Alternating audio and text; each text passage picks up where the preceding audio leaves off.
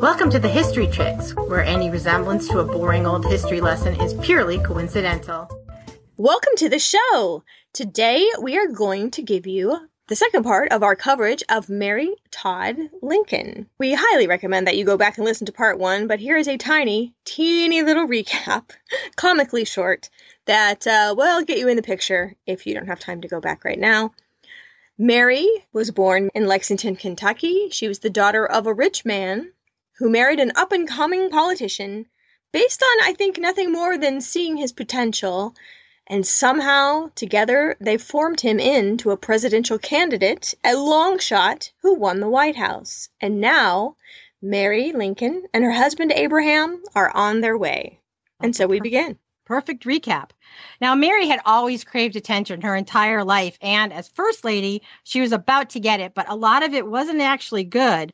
For instance, one of the first bits of attention she got was death threats, including ones that were addressed to her. Letters were coming for them from Southerners who were completely ticked off that an anti slavery president had been elected. And since Abraham Lincoln had been elected, South Carolina had seceded from the Union in protest of the Republican Party's platform that slavery is wrong as an institution. So, to them, Abraham Lincoln's win was just nothing more than a slap in the face to their way of life. I should point out here that for those of you who are confused that the Republicans were the ones that were anti slavery, you should know, and I'll provide you a link to the explanation, that at some point between Abraham Lincoln and, say, FDR, the Republican and Democratic parties switched their platforms nearly completely. So we'll provide you a link to how exactly that happened. It's much too convoluted to explain here. Early in February, before the inauguration, South Carolina, of course, Florida, Alabama, Mississippi, Georgia, and Louisiana formed the Confederacy. This is not a good beginning for any president. It's a little bit stressful, shall we say. it's a lot of bit stressful. I mean, within a month, Jefferson Davis was elected president of the Confederate States of America, and then Abraham Lincoln was elected president of all the rest. you know, How, what confusion it must have been at the time. And for his wife, Depending on which way the wind blew, the literal wind, not the winds of change, her house, her new house, the White House, smelled of swamp or of human poo, as it was, inconveniently, downwind most of the time from the night soil men's dumping grounds. Yeah, that White House that she came to wasn't exactly the White House that she had imagined in her head. She had imagined that the White House should be kind of like Versailles. The White House should have been an example of everything that was great about America. And she walked in and it was a mess. There was torn carpets and torn wallpaper. Everything was stained and dirty. And like you said, it was stinky. James Buchanan was a bachelor president who had vacated the White House before Lincoln, and he didn't leave a great legacy in any regard. And the house that she walked into was certainly one of those parts. There were mushrooms growing out of the oh. ceiling, if that gives you the level of funk that was happening around here. And generations of tourists had felt free to cut pieces out of the curtains for souvenirs. You know, one guy could do it, probably hide the evidence, but hundreds of guys cannot be cutting pieces out of your curtains and have the curtains look like anything but those snowflakes that you make in preschool that you tape on the window. now, as in the press, they were already saying that the Lincolns were, you know, backwater pioneers. It was like the Beverly Hillbillies had come to town. In some people's regard, they didn't comprehend her background or her education. There was lots of talk in the papers about how she used to slop the pigs and milk the cows. She's reading these articles that don't even reflect the life that she's lived. You know, she's grew up very affluent. She was very cultured and refined. And people are calling her in these articles that saying that they had no taste and no class. She had to fight that. Well, Mary had been struggling to find her sphere. She's really shut out of policy. That has happened pretty much on the climb to the presidency shut out at least officially. Though you still have the what do they call that? The pillow cabinet where you know you can put oh, words in his ear in the night that others don't have that avenue. Right. But um, she thought, okay, I need a project, and refurbishment could be my project. But before she could get really to terms with what she saw as, you know, her contribution, you could soon literally see a Confederate flag flying on the roof of a tavern in Virginia just by climbing onto the roof of the White House. That is alarming. It's right there, and there's there's a Union camp on the lawn of the White House. Here's a Marie Antoinette reference. Second one already, so soon. Wow. Like the Swiss guards and Marie Antoinette's family, just for months, the family was basically guarded by thousands of troops. The guards practiced their marksmanship by shooting into the plaster walls, which really did not add to the ambiance. No, not really. Now, as the actual fighting began, Mary went out, not to nurse exactly, but she'd read to wounded soldiers or hold their hands. Um, she'd bring treats. She'd write their letters for them and console them. She bought thousands of dollars worth of oranges and lemons with her own personal money when there was an outbreak of scurvy. So she didn't have to do that, and she did. She should have taken the press with her on these trips, but she declined the publicity, which is noble in the short term, but very short sighted for the long term. Yeah, because all they could see was the stuff that was out in public. But so much of her good work was tainted, so tainted, by Mary's expenditure on the White House. There's a general allowance. Every president got $20,000. Which is about $530,000 in today's money. And Abraham Lincoln was content to let her handle this. The wife who did her own cleaning instead of paying a maid most of the time, and known for haggling in the Springfield markets, she would do a great job. That was in the one less thing department. He had serious things to worry about. He was going to let her handle it. But Mary overran her budget by so much money. I mean, $2,500 carpets, running water. I mean, back of the hand on the forehead, running water. Oh no, she had $7,000 wallpaper and $3,000 china. Um, it's the first china that was ever picked out by a first lady. I'll put a picture in the show notes. It's from Limoges, however. Yeah. well, she was fluent in French. Uh, and new velvet draperies to replace the Swiss cheese draperies she had had. You know, more than the sheer dollar amount this embarrassment to her husband, who had just been having meetings with his advisors on the necessity of pulling in our belt as a nation to be presented with these bills, enraged him. Like, how could you spend all this money on flub dubs, his exact word, flub dubs, when our soldiers don't have food or supplies? Now, you know how when somebody's mad at you and just mad, you can just not care. But the thing is, he was very disappointed in her. And that's hard. That's worse. That is hard. I mean, and for a marriage like theirs, he wasn't really that kind of person. Like she was the yeller. So for him to get that upset, that must have just got her deep. So she actually did something about it. She wanted to help contribute. So she started to sell some of the White House furniture. She's thinned down the staff a little bit. There was even a uh, campaign to sell White House stable manure, a scheme that she devised with a gardener. I mean, okay.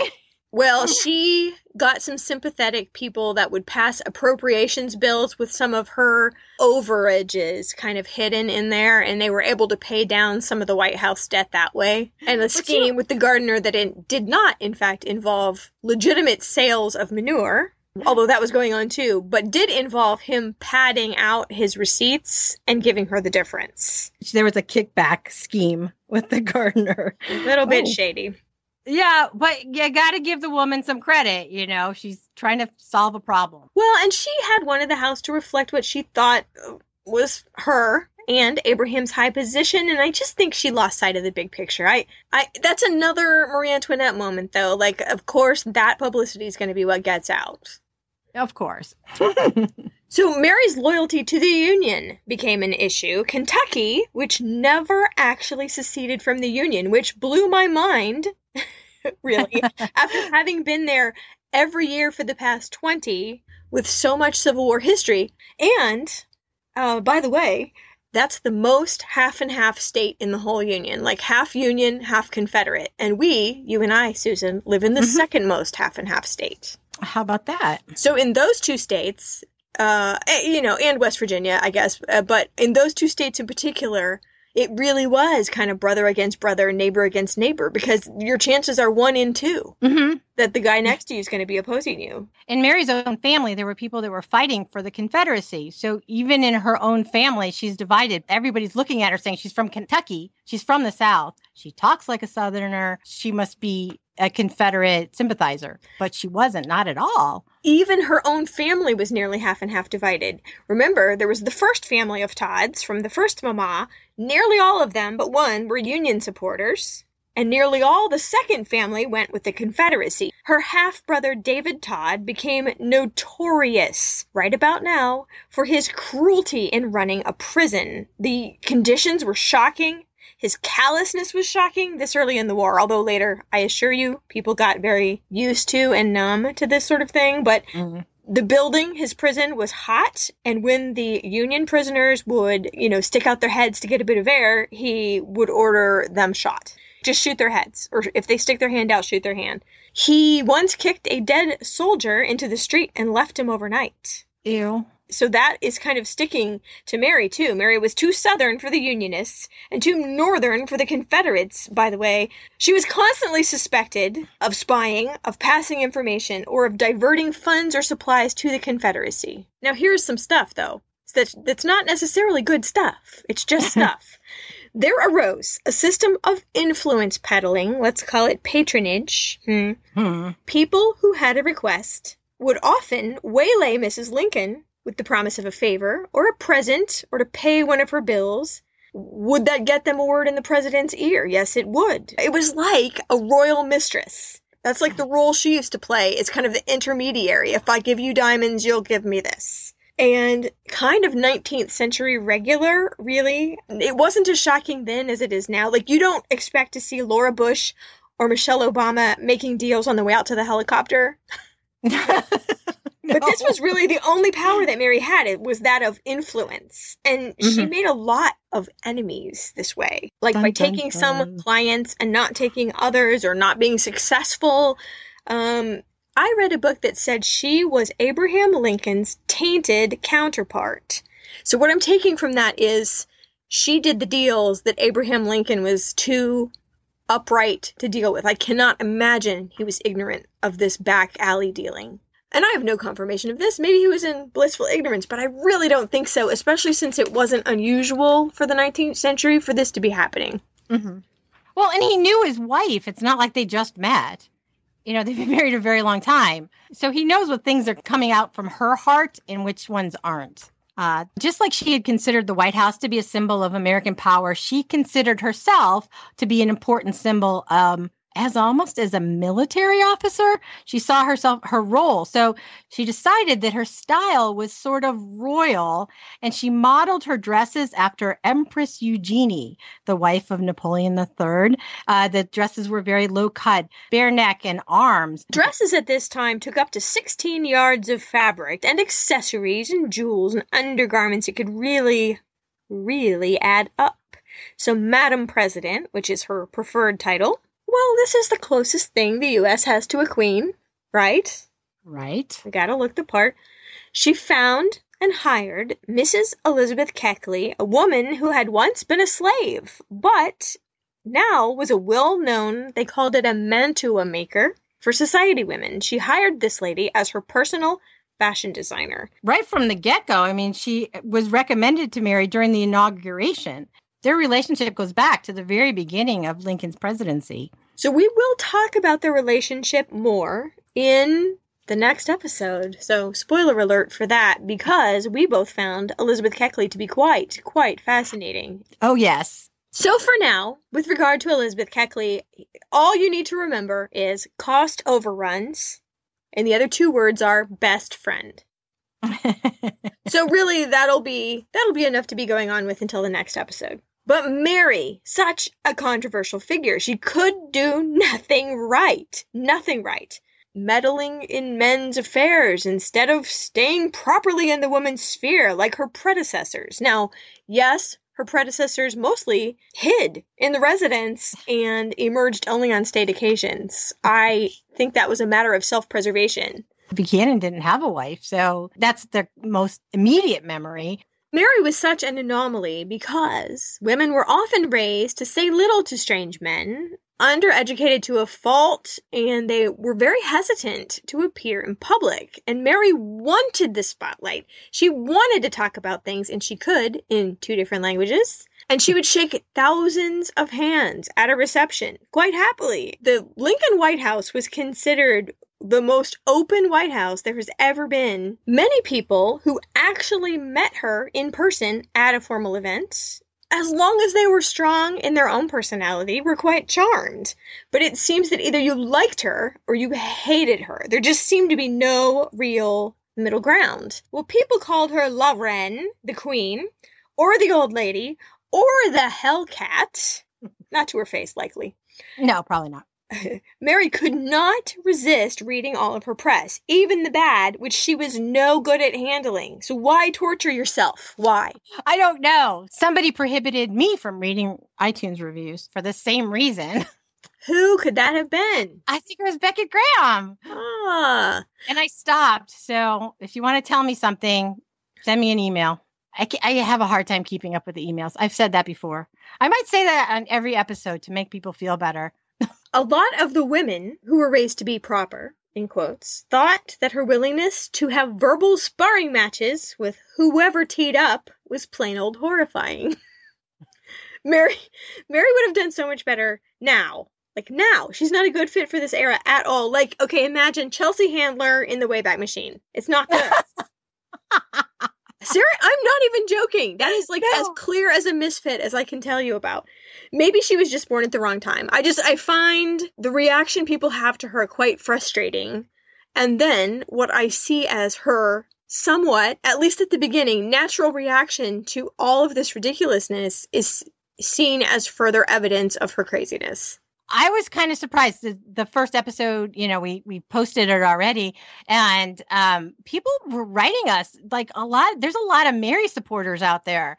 They're like, "Oh, I'm so glad that she's getting some fair treatment and that her side of the story is being told because her legacy is not all that favorable." Mm-mm. You know, those those those haters are the ones whose voices stayed the longest. Well, now I have to say she was not an angel. I mean, she had this habit of dismissing people after any perceived slight. It started way back when she met Abraham Lincoln. Anybody who insulted him insulted her, and they were dead to her forever, etc. This habit was really starting to bite her badly in the hiney in Washington. The ranks of people she could count on as friends were really dwindling. I have another pop culture reference that I might cut out. So I, I Okay. don't know why she inspired me to give you so many pop culture references. Okay, so right now she's Paris Geller in Gilmore Girls, especially the episode where the whole Yale newspaper staff stage a coup against her. So she scares people and they're afraid, and she has like one friend.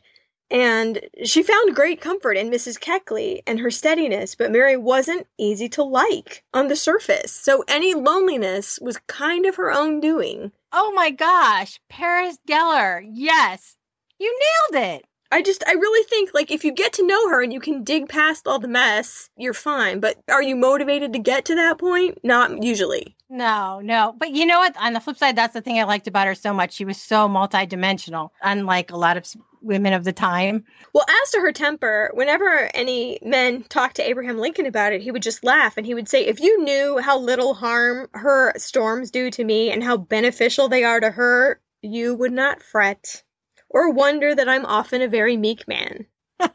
well, she planned and executed what should have been her greatest triumph this luxurious, lavish, tasteful, tasteful, mm-hmm. impressive, sought after invitation to evening party. I assure you, if you didn't get an invitation to this, you turned all the lights off in your house and laid down in your closet and pretended to be out of town. The papers called it the most superb affair ever seen in this city. But Mary missed most of the night because her 11 year old son Willie was sick, horribly sick, upstairs in his bed. Her parenting style didn't change a lot, you know, just because she was in Washington. And the, the boys were often running around the White House. The way I saw it is they brought a lot of spirit to a very somber time. We have to remember that joy of being a child, even in war. Well, the next two weeks were absolute torture for Mary. Willie was her favorite son. It has to be said. Mhm. And he sounds delightful, you know, quick and funny and, and kind of like swaggery manly while still being firmly mama's boy, like 100% willing to come give hugs and hang out with his parents and stuff. And he and his younger brother Tad uh, got typhoid fever, maybe from their habit of playing around several dumps. And you know, in the 1860s, a dump's going to have mostly organic material in it that's decaying. I read that some places where they thought that it was contracted from the drinking water that had been contaminated by the military camp mm. that was surrounding the White House. Yeah, they just didn't understand about sanitation um, as clearly as as they do now. But no. It's a hard illness, typhoid fever, with a lot of suffering, I'm sorry to say. And while Tad did get better, Willie did not. He died. He died. And both parents fell apart in their own ways. Mary did not go to the funeral. She never went in either his room or the room in which he died ever again. She gave away all his things. She couldn't get out of bed for three weeks. Three weeks after this happened. It seems kind of natural to me, actually. That does seem 100% oh, natural to me. I yeah, I don't know how she would even get up after that. I mean, this was her second son to die that she had to watch, you know. But get this, this seemed to have violated some kind of standard at a time this is uh so you can't even get a break here. At a time when quote, many mothers were losing their own sons, Providence seems to have interfered to put a stop to any more parties at the White House. The death of Willie Lincoln was God's scourge on an evil woman. F them, is what I have to say. Come on! That seems so harsh to me. No, it's very harsh. Would no. you say that to your worst enemy? You would not. No. But they felt free to just post that. Like, no one's ever going to tell her she's never going to read it. I don't know, whatever. Ugh. Her only friend, her only true friend, seemed to be Elizabeth Keckley, and thank goodness for her. That's all I'm saying about that. Thank goodness for her. She hardly spoke to Tad anymore, at least for a while, because he reminded her too much of Willie. Um, Abraham locked himself in Willie's room every Thursday and cried.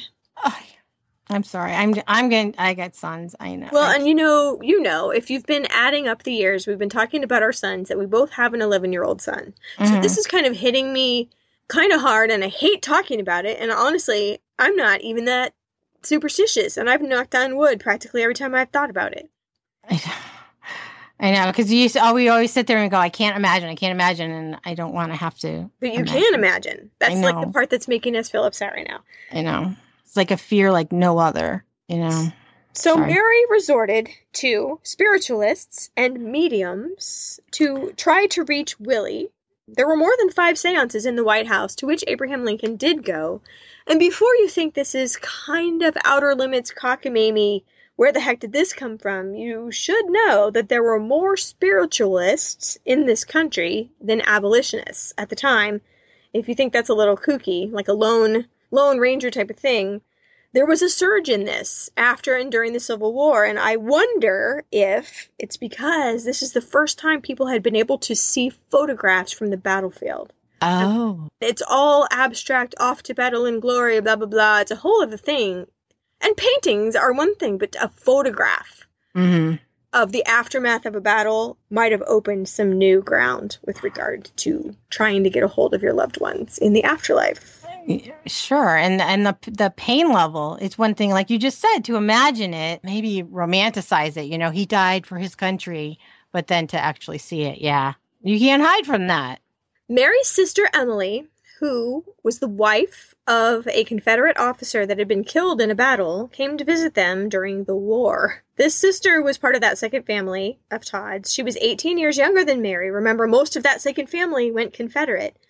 And the two couples had had a good relationship before the war. Abraham Lincoln had actually offered Emily's husband a commission in the Union Army, which he had declined. The press around this visit was so not good. She was called the Confederate in the White House, and Abraham Lincoln had created a special pass for her. And at first, it was so good to have a friend. So good. One odd thing Emily reported that had happened was that Sister Mary would burst into Emily's room and talk about having seen Willie's ghost he came to see her and how she was so happy about it and her eyes were shining and she was glowing from the inside. Now, dreams or hallucinations, I just don't know. Or reality, you know. Others claim to have seen him too. Grant's whole staff uh-huh. in the 1870s seems to have been the last one to see him walking around. So I'm not, I'm, you know, it is what it is. Yeah. Um, the White House is often considered to be a very haunted place. Yeah. So she also saw Andrew Jackson lying in his bed in the Rose Room and swearing up a storm. So, but again, so have others. So have others. How come Abigail Adams's ghost has to do laundry for eternity, and everybody else gets to lay on their bed and swear? That is so uncool. But anyway, yeah, we'll have to send you to a link about all the ghosts that purport to haunt the White House. In fact, Abraham Lincoln's ghost once startled a foreign visitor, a queen, into fainting on the floor, and Winston Churchill simply lit his cigar and started talking to the ghost of Abraham Lincoln. So when we say Willie's ghost came back, I, he wasn't alone. It fits into a narrative of the White House. That's all I'm saying well, anyway, there was tension between the sisters, Emily and Mary, uh, after that visit, not over ghosts, but the war and the whole you killed my husband thing, because Emily's husband died as a result of mm-hmm. Lincoln sending troops, you know, because he's directing the war and he's directing the Union side. I don't know what the expectation is. Emily and Mary never really spoke again after this visit. She cut off several members of her family this way. One of her brothers died her Confederate brothers died, and her response was, Well, he'd made his choice. I refuse to feel bad about it. For a woman who loved deeply, she could be so cold, too. Yeah. Eventually, gradually, after the death of Willie, she began to emerge into the world. She, through her support, I think this is kind of good. She threw her support around a cause that was very dear to Elizabeth Keckley, that of the contrabands, which is what the name was for slaves who had escaped. They'd made it up north, and here they are, and they have nothing. See, we always think about the Underground Railroad. We're going north, we're going north, and then the north is seen as success. But then what? Because you don't have anything. Right. And so um, she worked to raise money for supplies for them, which I thought was quite great. Some an no. aspect I'd never thought of and how wonderful that the two of them could work on it together. Working with your best friend on a project, that's fabulous. That's great. Even that it did this great thing, you know, just for them, for their relationship. And she needed that. she traveled extensively without her husband, shockingly, although she had guards with her. Mm-hmm. She climbed mountains and visited the ocean. She was a victim of a coaching accident that was thought perhaps to have been an assassination attempt, not to her, but to her husband, she was riding in a carriage and the driver's seat had been loosened and, in fact, flew off. And the driver flew off and the horses began to run. And she mm-hmm. had to leap out of the carriage to save herself. She received a giant head wound during that accident. You know, accident or assassination attempt. The jury's still out on that one. But yeah, did someone tamper with that? I don't know. But from then on, she suffered worse headaches than ever before. She'd always had migraines. But some say there had been a personality change that dates from about this time. And she always had also menstrual trouble, and Tad's big old head had messed up her urinary tract. So she had a constant UTI. She never felt awesome. Let's just put it that way. Never. No. I'm sorry, Tad's big old head. That's what I'm laughing about. He's named because his head was giant and he was called Tadpole, and it, I know. come without a price. Yep. She organized a salon of sorts who met in the White House to discuss law and literature and war and gossip and business and influence and mostly men, often of shady reputation but great charm. Rhett Butler, is that you?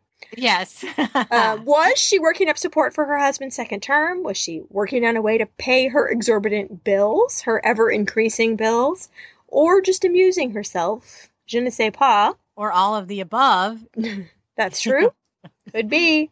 To this salon, she invited the first African Americans to be guests rather than servants, and that was groundbreaking. Though the gossip around this whole thing, not the African Americans, but the nature of her guests and their purpose there, really spiraled out of control. Infidelity, spying. Again, you know, you can't just sit in a room and talk to people because there's got to be something going on. Yeah. But in November 1864, for the first time in over 30 years, the president was elected for a second term. Though, you should note, he did not get elected as a Republican president. He got elected from the National Union Party. Hmm, there's a little knowledge for you. Yeah, that's his third uh, affiliation. Yeah. Abraham had a prophetic dream that he would not survive his second term. These people were both very superstitious in this way. Abraham Lincoln once telegraphed his wife that he had had a horrible dream and could she go get Tad's pistol out of his room and lock it up someplace. So Mary, hearing Abraham Lincoln's dream, bought a new set of mourning clothes after he told her this dream. The stress was getting to Mary very badly. The first family went to see some troops in a place that was recently taken by the Union. It was a big win, a big win. There was light at the end of the tunnel at last. But Abraham Lincoln went ahead. He was so excited. He couldn't wait. He went on horseback while the ladies were getting ready. You know how it is 10 more minutes, 10 more minutes. The husband's peace out, out the door. He went ahead. And by the time Mary got there, now keep in mind the carriage traffic jam was epic she finally got there a little late and found that another lady was sitting beside him on her own horse, innocent as can be, also saw the first lady's carriage and simply made way. It, there wasn't embarrassment. It wasn't, you know what I mean? It was fine. Yeah. Oh, oh, I was just keeping him company while I'm waiting for you. And it was a- a hundred percent fine. There was nothing going on. Mary lost it. I'm I'm so embarrassed to tell you this. Mary lost it in front of all those people soldiers, dignitaries, visitors. Can you imagine how embarrassed Abraham Lincoln was? I yes, I can. And then she regretted it almost the second it was over and kind of spent the rest of this little trip totally on the DL playing with Tad away by a river, like Yeah. totally embarrassed. Like she didn't even want to see anybody. She knew she was in the wrong. yeah. But there was a great tension from this point, as you can imagine. Another disappointment from him uh, at the moment of his triumph that she had surprised him and let him down this badly. I so that was really bad. I'm sorry to have to report that incident because it was not good. No, it wasn't. But how many of us have done something stupid when we're supposed to be really joyful? Something comes out and it's just it's just not even what you would have thought you would do. Haven't you done something like that? I'm more prone to say a thing I think is going to be innocent that turns into a thing. Yeah, I, all I'm thinking of one time, my husband really liked uh, Neil Diamond, and we went to see him in concert, and I just made too many "Are you going to throw your panties on the stage?" jokes, and he just lost it. I, he was like, "He's so mad at me." It was should, should have been super joyful, and I I ruined it in some regards. But Neil, you know, Neil brought it back for him. But If only I had clearance to play a Neil Diamond song at the end of this episode, I would totally do it. Oh, I could sing one. Cracklin' Rosie, get on board. I do not think I could sing one. I don't think I would know a Neil Diamond song if it hit me in the face. Oh, now you're asking me. Uh Is he the guy with the chest hair? Yeah, he's like, "Where's those low black pants?" Sweet Caroline. Okay, I do know that song. dun dun dun, good time. I'm stopping singing. Uh, okay, well, moving on to a different subject. I know. On April 9th, 1865, General Robert E. Lee surrendered and the Civil War was ending. I mean, it wasn't quite finished. There was a couple little skirmishes after that, but for most part, it was done. And when he got the news, see, this makes me feel a little better because the rupture was kind of bad. When he got this news, though, his first instinct was to rush to tell Mary as soon as he found out and said, Let us be happy. We should be more cheerful. And so I think it was fixed or on the road to being fixed.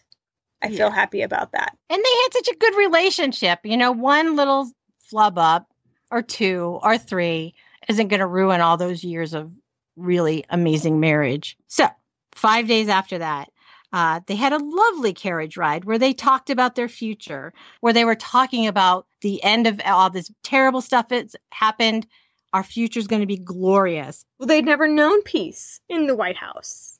And how different were these next few years going to be? Like, how is this even going? You know, and afterward, Springfield or Europe, she'd never been to Europe. That's right. I mean, remember when you like early in your life when you've just planned for the future and you got that little glow of excitement in your belly, just talking about, you know, maybe we'll do this and maybe we'll do that. Anything could happen. You know, it was very exciting. That's how they must have been feeling. And they were getting back to the real Mary and Abraham Lincoln at last, I think. And they took their time that night dressing to go out. They were a little late. They headed to Ford's Theater to see a very well recommended funny play called Our American Cousin. And this might be a good time to take a little bit of a break. And we come back, we'll talk about what happens at the play.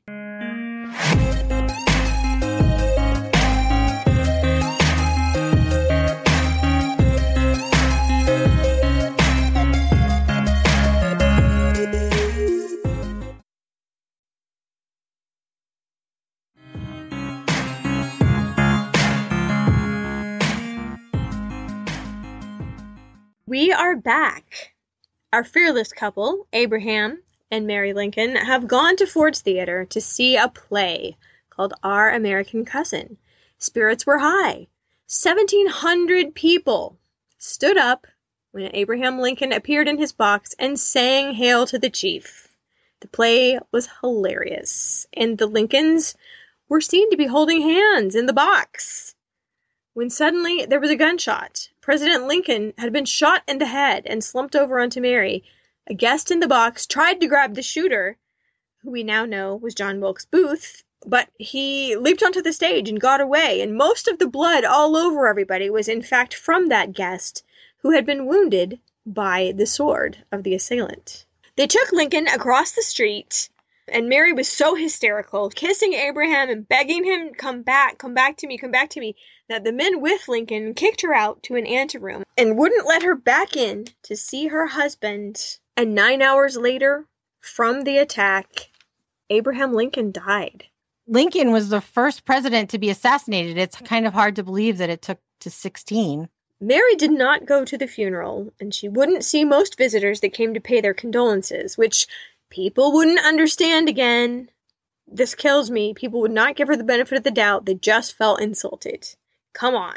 She was more dead than alive, was the word from the inside, and she did not leave the White House for well over a month. Um, her successor was very impatient to get in, while simultaneously unwilling to be seen booting her out. She left behind her florals and her flowers. She put on black mourning dress that she would wear for the rest of her life sounded a lot like Queen Victoria, and maybe that was her model. After Albert died, Queen Victoria only wore black. Mm-hmm. Here's one thing she roused herself enough, kind of during early, early morning. She had angered the whole town of Springfield, Illinois, so badly by rejecting this grand burial place that they had arranged and had paid for already in the middle of town to honor their native son or, you know, adopted native son. But Mary realized there was no room for a family vault. No room for Mary, in fact, no room for any sons, etc. She flat out rejected it. She was so antagonistic toward this monument that Springfield was really not very excited to get her back yeah. in town because people had spent money, people had dug in their pockets and donated what little spare cash they could for this monument in the middle of town and they'd paid for the land already and they couldn't sell it back and now Lincoln's not going to go there. And now that she was no longer Madam President, the debt collectors came calling, so she can't go back to Springfield. So her son Robert was at this point, he was a lawyer in Chicago. That was the only place she could think to go. She had Tad with her still.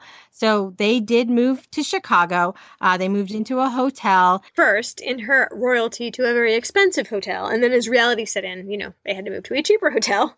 Mm-hmm. her portion of Abraham Lincoln's estate was in limbo, somewhat, honestly, somewhat because of her extravagance with expenses. People were untangling who was responsible for what, and also a little revenge, if you ask me. Oh, I think so. But you know what? She had done a, a decent job saving, which seems kind of ridiculous when you think about she had a lot of debt. They actually had saved $70,000 from his salary, but it wasn't in her name because he had died without a will. Which seems ridiculous for a president in wartime. A president who was a lawyer. Maybe it was a superstition. He didn't want to make a will because that would mean, you know how they they are, those people. Yeah, well, I mean, his the assassination attempts were, I mean, from right away. They didn't even get to Washington before the first assassination attempt happened years ago. So that was a lot of oversight on Abe's part. So Congress wasn't very happy about giving her a pension, although we're jumping ahead, though later they did settle on $3,000. You know, that's about $42,000 today, a sum Mary found completely insulting and much later got increased to 5,000 a year, which is 72,000 a year. But the hostility was very, very apparent. At the outset, they did not release anything but the barest living allowance to her. And the creditors came calling and writing, You're not Madam President anymore. You are a woman who owes us a lot of money. No more help slipping extras into appropriations bills now. Um, these bills were her own responsibility. Some merchants just let her return things, like especially the jeweler. And honestly, you know, you'd rather have the stuff back than be uncertain, wouldn't you? So why wouldn't you let her return the things? She sold off some items, like if a particular person had admired something in the past, she offered the items for sale to those specific people, and that was very successful. Uh, the thing that keeps getting to me is there was money, you know, there was savings, but her son didn't think she was going to be wise with it. So he kind of kept it away from her as much as possible. It was the executor, too. I'm I'm holding Robert responsible. I didn't like him very much. I guess, in defense of Robert, there toward the end, she had gone on some really odd shopping sprees. She was famous for getting 84 pairs of gloves for the inauguration, if you changed them as often as you possibly could, you couldn't get through 84. No. And 50 pairs of stockings, lots of duplication, just really unwise shopping. This isn't just I need to look fancy, therefore I'm going to buy extravagant things. This was like kind of crazy spending. She's an accessory hoarder. Is that, is that a thing? she hired a man to solicit donors for what she was calling the Mary Lincoln Fund, like a GoFundMe. Hmm. She got less money than she was expecting. I mean, people in Springfield who might have been expected or happy to contribute to the Mary Lincoln Fund, as no money was really being released to her except mm-hmm. a bare minimum. People in Springfield had already given their money for that monument she rejected so vociferously. So they weren't about to give any money. She had alienated a lot of other people that had been her friends and could have given money. And her known extravagance kept away a lot of potential donors. Like, yes, I'll give you this money, but what are you going to do with it? She retorted back, you men have the advantage of women in being able to go out in the world and earn a living, which I I was like, why does that sound familiar? Why, why, why? And then I realized in Jane Austen's Sense and Sensibility, the Emma Thompson movie, 1995, Elinor has a line that said, You will inherit your fortune. We cannot even earn ours. Ooh she's with Edward and he's explaining how impoverished his mother's actions had made him. And she's like, Look, you, I want to earn money and can't. I can't even do anything about my situation. She tried to sell her wardrobe, but got caught up with some shady brokers who threatened to expose her poverty to the world. Um, she and Elizabeth were working together, and it, it didn't work out as they had planned. Um, they went to an auction house and they got an estimate of a hundred thousand dollars in that year's money. Mm-hmm. It was kind of a shameful endeavor for the wife of a public figure. Everyone was not very happy about it. It wasn't very ladylike, but you know, who cares about that? Obviously not her. She never has.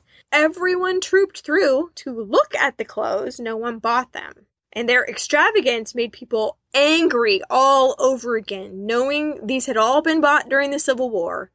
Mm-hmm. Started infuriating people, and their styles made people mock them. And I have to say, the only time that I read that Abraham Lincoln ever had something bad to say about his wife's dress, there was a super low cut one, and he said, You know, if this cat would cut off her tail and put it nearer to the head, I would like the dress a lot better. Speaking of another comment about that, there is a comment in Louisa May Alcott's Little Women that's almost the exact same. Again, 1994, Winona Ryder. Oh, really? Meg goes to a fancy party and the people dress her up in the latest fashion uh-huh. and she she meets up with Teddy in the corridor or whatever, and she's like, "Oh, this dress is ridiculous. I can't move in it." And he said, "Tie some of that train around your neck, where it'll do you a little more good." I'm sitting here quite impressed, Beckett.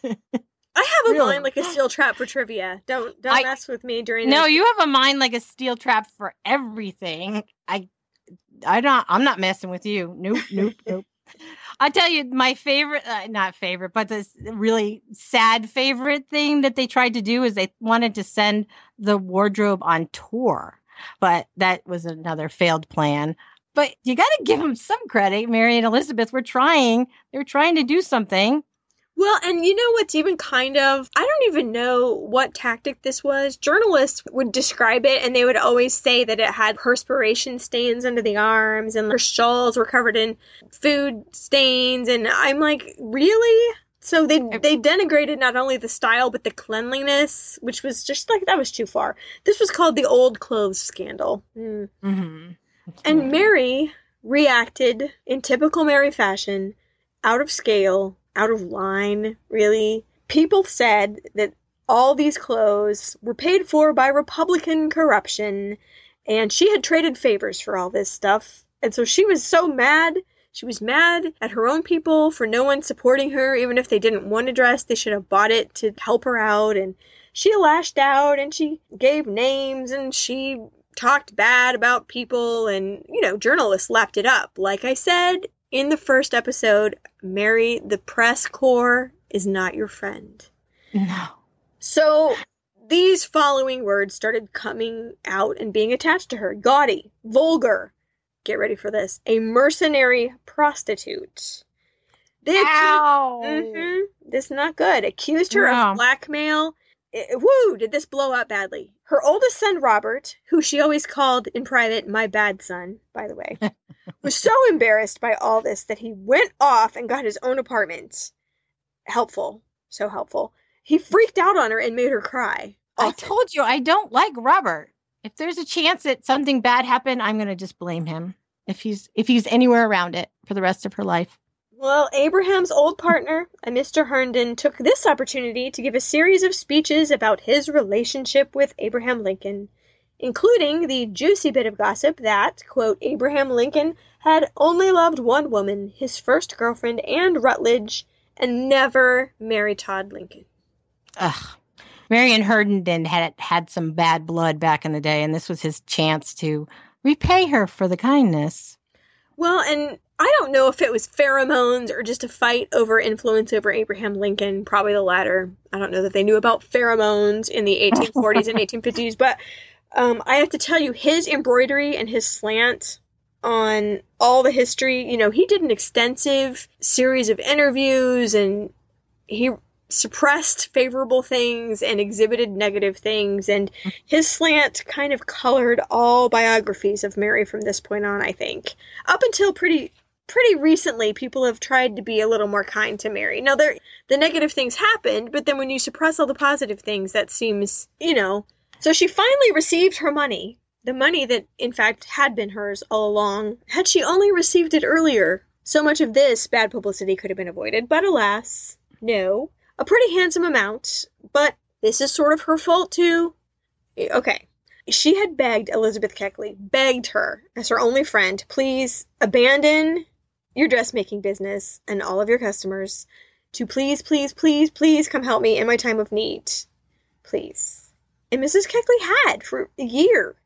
Mrs. Keckley even had canvassed the black community. Frederick Douglass, okay, big names, to fundraise for Lincoln's widow as a way to repay her husband, who had been the great emancipator. Rejected, as Mary said it wouldn't look good. Come on. Anyway, Yeah. so throwing that favor back in everybody's face, number one. And then when Mary got her inheritance, she shared none of her money with Elizabeth Keckley, didn't even compensate her for the year. And it's not just a year, because you've let clients go. They've found other dressmakers. They're gone. You know yeah. I mean? Like, and she stood by her when nobody else was there. So Elizabeth Keckley, I don't think out of revenge, I don't, but of real need, honestly, I think. We'll cover it more thoroughly in the next episode, but Yeah. uh, wrote a memoir of her life that was called Behind the Scenes 30 Years a Slave and Four Years in the White House, subtitled A Novel. I really think she was writing the parts about in it that are about Mary. I think she was really trying to portray her in a better light. But what she did was print some of the letters between the two of them, and Mary felt extremely be- betrayed by this. It didn't go over, I don't think, like Elizabeth had planned. Betrayal on all sides, as far as Mary is concerned, from a country her husband, her husband, had brought through the worst crisis in history. She couldn't see her part in any of this, by the way. There was some culpability in almost all of these crises. However, she didn't really deserve the cavalcade of crap that was rolling down the hill at her, I don't think. She set off to Europe with Tad, who was 12, quote, to live in exile among strangers rather than among my enemies. I think that was actually a pretty brilliant move on her part. She enrolled Tad in boarding school in Germany and she traveled around. Well, she found contentment and companionship. I don't know if she was keeping her mouth shut. brand new Mary, brand new continent. But she found some contentment in Frankfurt for years in this small expat community there. So that was good. And she was only chased back to America by the Franco Prussian War. Just as she's happy there, but no, she can't stay. She has to go back. I know. I don't understand. Well, how about this for another piece of bad luck? Right after their return to America, Tad, her youngest son, her constant companion, died of either pneumonia or tuberculosis right upon their return. She can't really catch a break at this point. Well, now began a series of visits to health spas, spiritualist outposts, and the taking of sedatives just to be able to sleep. She became known for the books say wandering the streets of Chicago. I don't think Mhm. she's wandering the streets of Chicago. I think she's doing errands. She's not like wandering. You know, wandering the streets of Chicago seems like randomly crossing the street and talking to herself and this and that. No, she is walking on the sidewalks of Chicago with her money sewn into her petticoats, $50,000 worth of it sometimes. All that mad buying of stuff in multiples again. I, hmm. She really likes her shopping. Gives her some kind of comfort. Okay, this is actually kind I mean it's a horrible story, but I her solution to it was kind of good. She drank some coffee and she was convinced that someone had poisoned it. Mhm. So, she decided to drink another cup of coffee with more poison in it so that she would throw up. So that Okay. showed a certain level of smart, I guess. And just like that old proverb, just because you're paranoid doesn't mean they're not following you. Well, one day there was a knock at the door, and it was oof, was a giant fly. Get away! Okay, I mean giant. He's the size of a Well, that was quite a, that must have been a giant fly to be able to knock at the door. Oh my gosh. no, it's like a giant fly like on my paper and it freaked me out. It was like a giant raisin. Okay, um a giant flying raisin. For real, there was a knock on the door and it wasn't a giant fly. It was policemen. They're to take her to court. Who is behind all this, Beckett? Her son Robert. Robert. Yes. Her he son claimed- Robert wanted to charge her as insane, and in Chicago at this time, you can't simply just airlift people and put them into a mental facility, as happened to Zelda Fitzgerald. You had to go through a court process. Robert, who had spent months putting together his case, who had, some say, bought witnesses like sales clerks and waitresses and hotel employees, she was Mhm. being followed. So the whole thought that she was being followed was not a paranoid delusion, it was reality. She was just noticing what was happening. and it was So- Robert's fault. That is true. Well, she always called him her bad son. So He's you know. living up to it. She's very perceptive. Uh, she had five doctors who didn't even examine her, but just took his word for it to say that she was indeed incompetent. At 56 years of age, she was committed by an all male jury to a mental institution. She rushed out amid great publicity from Mhm. pharmacist to pharmacist to try to buy a lethal dose of laudanum. But people recognized her and they knew what she was up to. And finally, at like the third or fourth pharmacy, she got a hold of a bottle and drank it down. But it was camphor water and sugar. And they'd recognized her there too, so they'd given her a placebo. Now, what was she confined for exactly, other than being a troublesome female, which seems to be the theme of most mental institution commitments, not only on our show, but at this period of time?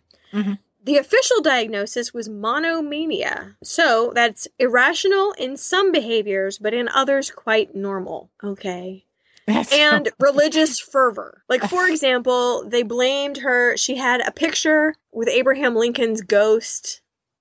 Okay, yeah, that is freaky. I'll put it in the show notes. The spirit photography was actually a thing at the time, and it, it was a picture of her, and Abe is like misty behind her uh, with his hand on her shoulder. But this photograph gave her so much comfort. So, of course, she had it. All of us probably have some irrational behavior, but can I please put it to you this way? Even discounting losing her mother at six, which was bad enough. Okay. She lost one child who was three, a child who was 11, a third child who was 18, and her husband was shot right in front of her, bled all over her, and then everyone in her world hated her. So, how level would you be? How level would you be? It's easy to say, you know, Oh. she's a kook or whatever, but think with your emotions. No, I'd be throwing this huge, the hugest pity party in the world. I, yeah, they would be committing me. Yeah. So, one modern book I read said that the proper diagnosis probably ought to have been narcissism, which is the pursuit of gratification from vanity or egotistic admiration of one's own attributes. And I can kind of see that a little bit. Yeah. I can, mm-hmm. but you know, like I said, though, easy for us to say from here. Hmm She spent some months in Bellevue, mostly treated, that's in quotes, with rest, food, and fresh air. That sounds good. hmm And opium, morphine, and chloral hydrates. Okay. Perhaps fun, but not good. No. But Mrs. Lincoln was not really having this. Not really having this. And she annoyed her son Robert by behaving perfectly rationally, which he said was just a ploy to get out. Like, well, then how are you supposed to get out? If you can't behave rationally and get out, if you can behave rationally, how does that make you insane? almost from the beginning, she tried to smuggle letters out and they kept getting caught, kept getting caught, kept getting caught. She finally got one out to some friends, including a female lawyer. hmm A female lawyer. This is from the spiritualist community. So, Mhm. um, people she'd been hanging out with in the past few years, but a female lawyer who helped her get out, mostly by threatening Robert with embarrassment for imprisoning his own mother because of male disapproval of her independence. So she had a PR campaign going against him. Like, oh, do you want to think about people spending months ramping up a campaign? Because guess who else can do that? Robert Lincoln. I can do that. And I have the leisure time to do it. I don't have any business to tend to. Mm-hmm. I'm going to get after you. I'm going to drag you through the mud. Are you ready for that? So her good behavior and this PR campaign kind of forced his hand.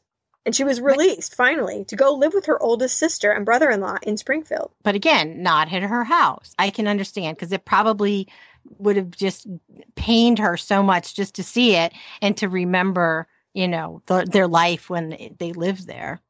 And Elizabeth, her sister, wrote in a letter to Robert I have no hesitation in proclaiming her not only sane, but more reasonable and cheerful than she ever was before. Though I will tell you, this is Beckett talking, not Elizabeth, that she did walk around with a pistol in her pocket. Tad's one from before that she had taken and hidden. She had a Yeah. pistol in her pocket because she was still afraid of assassins. But you know what? I'd be afraid of assassins too if A, assassins had loosened the driver's seat and thrown me out of a carriage, and B, my husband had been shot right in front of me. hmm And all those years of getting assassination threats.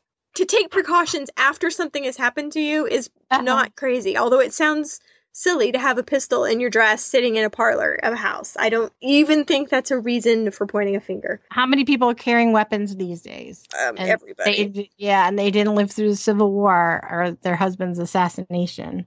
Well, she got control of her money at last, uh, out of Robert's thumb print, and moved far away to France for four years until poor health brought her back. She had fallen off a ladder and injured her spine very, very badly to the point where she really did need some care. Although I don't know why we didn't just hire someone. Well, her her eyesight was going too. I mean, she was getting a little bit older, you know. wouldn't you be better? I just think this whole Oh, time yeah. I'm like, can we just not hire a female companion, pay her exorbitantly for her Yeah. cheerful service? But you know, we're not going to pay anyone exorbitantly. I know. And stay in France. Yeah, she can't. She's not going to pay anybody exorbitantly. Nope, nope, nope. So Yeah. on the way back to America on that occasion, the famous Sarah Bernhardt literally saved her by grabbing her by the back of the skirt from being washed down the stairs by an errant wave. and uh, Sarah Bernhardt kind of jokingly is like, "Oh, I guess it wasn't your time." And Mary reluctantly agreed. Evidently, it's not God's will that I die today. Hmm. now she did uh, launch another battle with Congress for increase in her pension, um, but and it was eventually granted, but she would never receive it. On July fifteenth, eighteen eighty-two, which coincidentally was the anniversary of Tad's death, mm. she collapsed and died of a stroke at Elizabeth's house. She was sixty-four years old. Now her funeral, weirdly, was kind of a polar opposite of the treatment she'd gotten in life. There was proper respect. Even Mary might have approved of it. Which Maybe. seems like, oh, are we all repentant now? Did enough time hard, go by? Are we taking a hard look at our behavior? anyway, at last, you know, she was with Abraham Lincoln again underneath the obelisk, not in the center of town, but in a family vault in Oak Ridge Cemetery just outside of town where she had wanted, where she had fought to be. Um, wow, uh, we're done. What to say? I what to say? I don't know. She just she, she, was all over the place. I, what a colorful life she lived. I I don't know. Yeah, I don't so know. So was she the worst first lady or the best? Was she a trailblazer? Was she born in the wrong time? Would she have fit in in Versailles? what uh, what if she'd been a man? That's the big one. What if she'd been a man? Her ambition could have made her great. Yeah. Could have been expressed properly. Properly is in quotes. You know I don't believe properly is a thing. But like except for touching the back of your back to a chair. No, no, no. Mine actually isn't touching the chair right now. Every time I sit like this, I think of you. I'm crazy. But um but okay, so I guess I'm just going to put it down to her being a victim of her time cuz so I from here with my non-psychology degree, so much of what happened not the deaths or anything like that, but so much might have been different if society hadn't put the pressures on her that it had or hadn't prevented her from being herself. Okay. She was um, a victim of her time for sure, but I can see how she is a controversial figure. And that's kind of why I love her.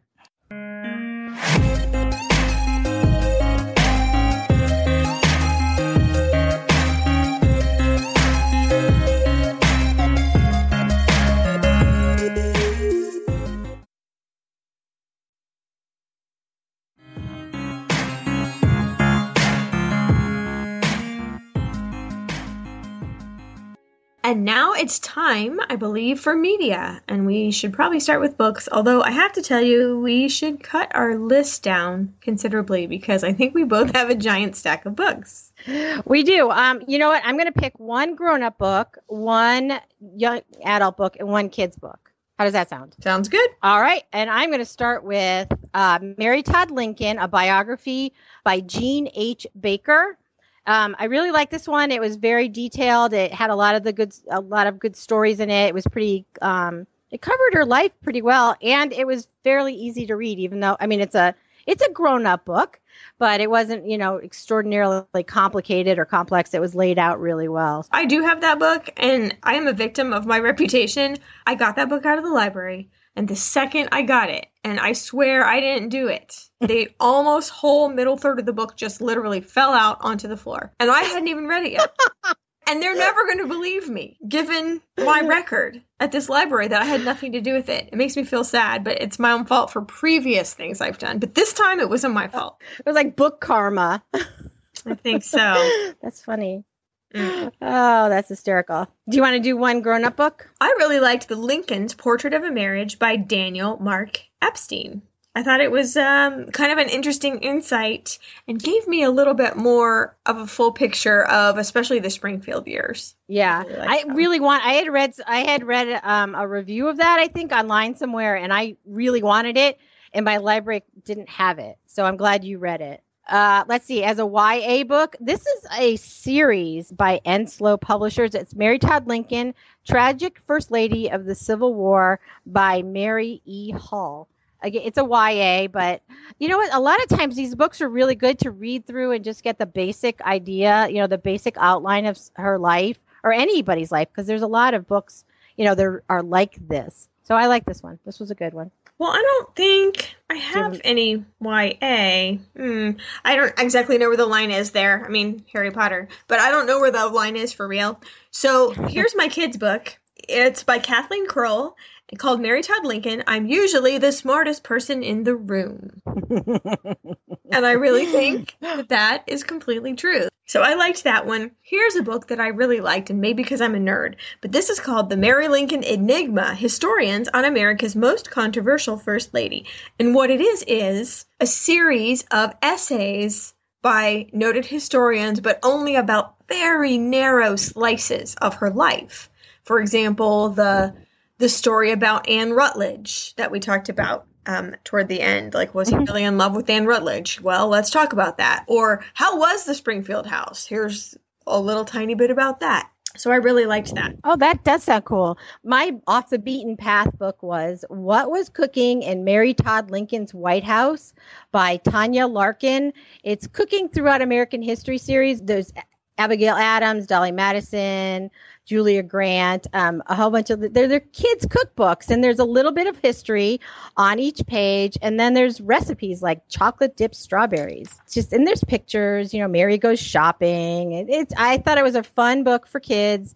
You know, to talk about history and then make a f- dish that she may have served at one of her parties. I really like that. You know, um, a lot of people teach units on Laura Ingalls Wilder that way. And then Mhm. they'll make butter or they'll make, you know, like maple candy if it's cold enough or whatever. So I think that's a really good way to teach history. Now, and not just for kids. Yeah. For- The last book that I'm going to really talk about here is I have this book, and there's a whole series of these everyday life during, you know, the Middle Ages, everyday life. But this is everyday life during the Civil War, a guide for writers, students, and historians.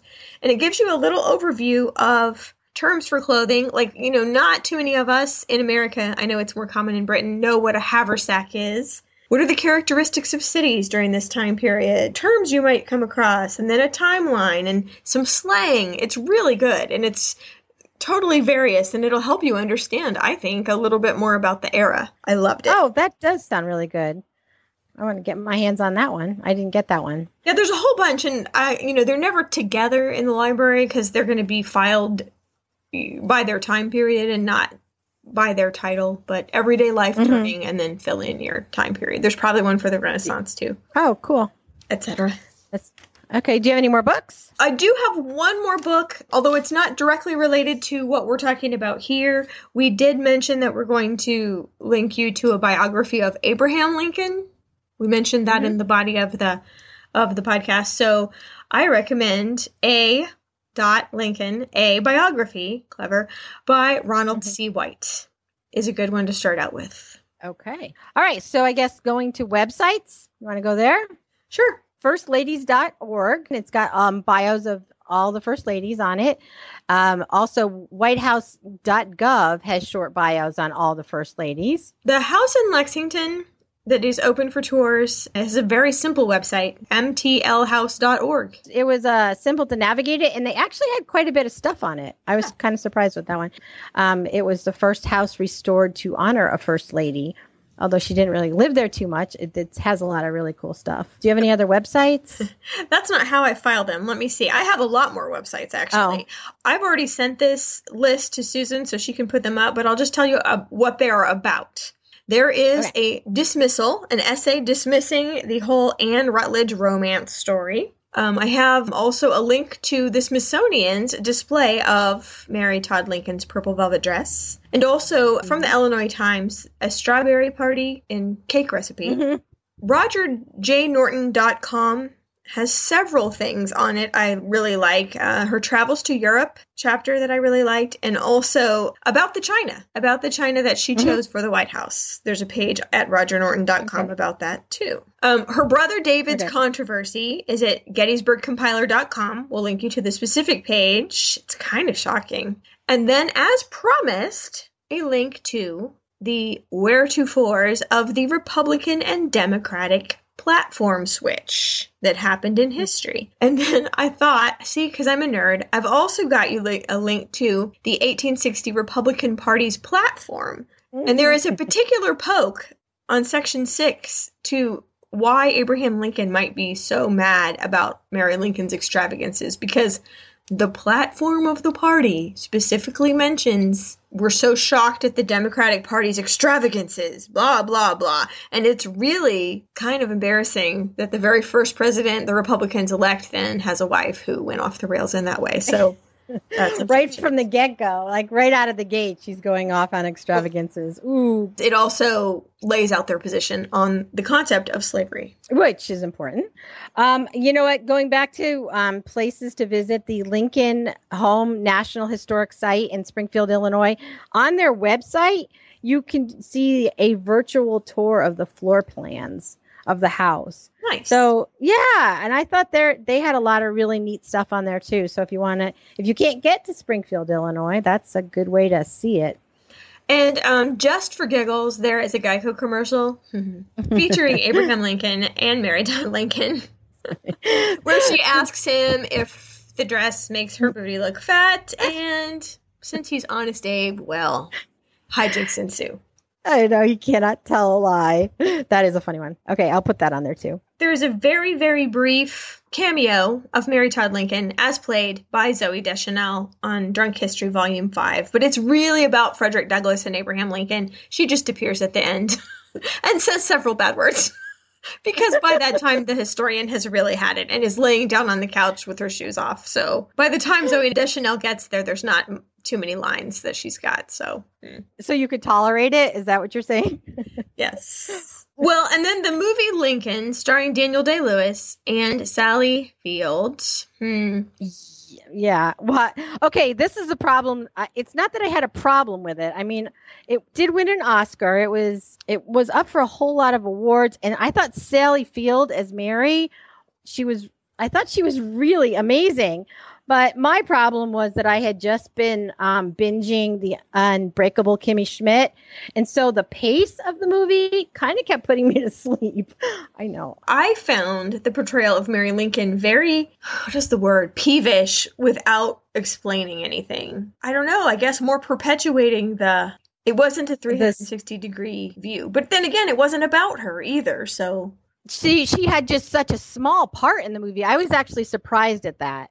You know, I thought she would play. I mean, I know she didn't really politically play a big role in it, but I thought she'd have a bigger part given all the hype for the movie and all that, you know, they had talked about for Sally Field going in. I was like, oh, she's going to be, it's going to be a big role. And it really, it, I was surprised that it wasn't the opening scene of that movie when Lincoln's talking to the two African American soldiers was so good and so touching. Um, when they knew his Gettysburg Address and just the the emotions oh, yeah. raised by that and how earnestly they had put their trust in him, but they were oh, telling yeah, that, him at the same time, like, yeah. "Look, we're putting our lives on the line for you. It's important that you come through here." You know, I mean, it wasn't ever said that strictly, but it was like they were not supplicants. They're like, "We're men. We are men." Mm-hmm fighting the same cause that you are. It was gr- that was great. The great opening mm. scene, great scene with him and little Tad. And you know, in a movie, when one character kisses the other character's forehead, I don't even know if that's in some kind of film school rule book, but that means true love. So anytime you can kiss people on the lips, whatever. That could mean whatever. But if somebody kisses somebody else on the forehead, for some reason, that's shorthand for true love. I think my viewing of Sally Field, I appreciated her more as Mary Lincoln because before that, I had watched the Mary Tyler Moore, Sam Waterston miniseries from the 80s um, it's Emmy Award nominated, and I guess back then it was really good. But her portrayal of Mary was so insipid that I could hardly, I, I just, I couldn't watch the whole thing.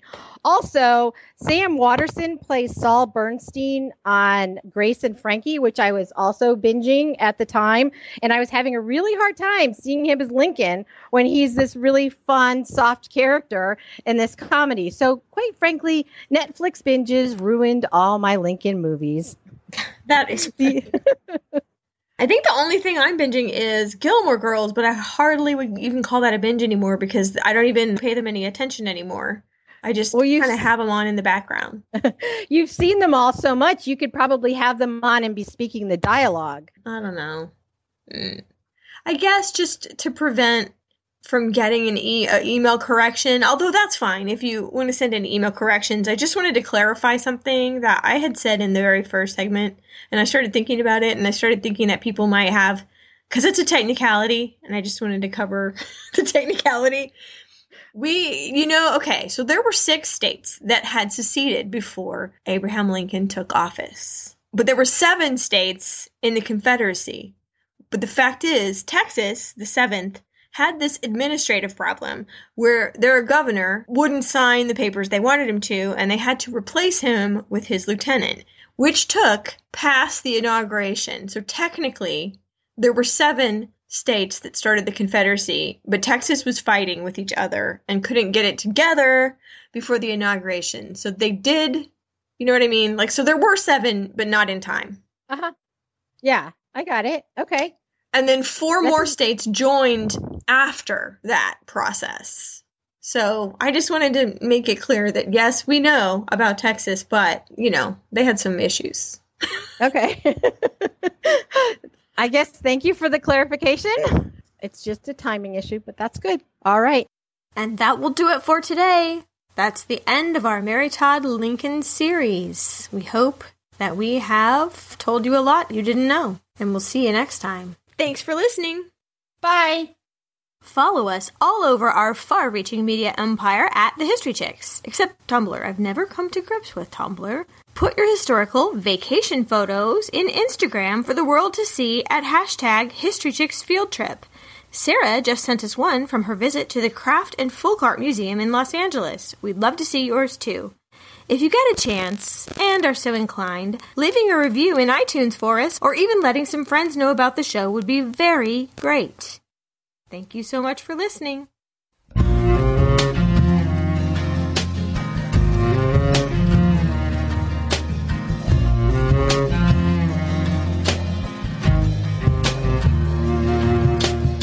Catch me if you can. Hey, ends full of sand. Cities rise and fall while the heart beats through. Love it never tires. Goes and inspires. Burn your head again, again. I think you like the fire.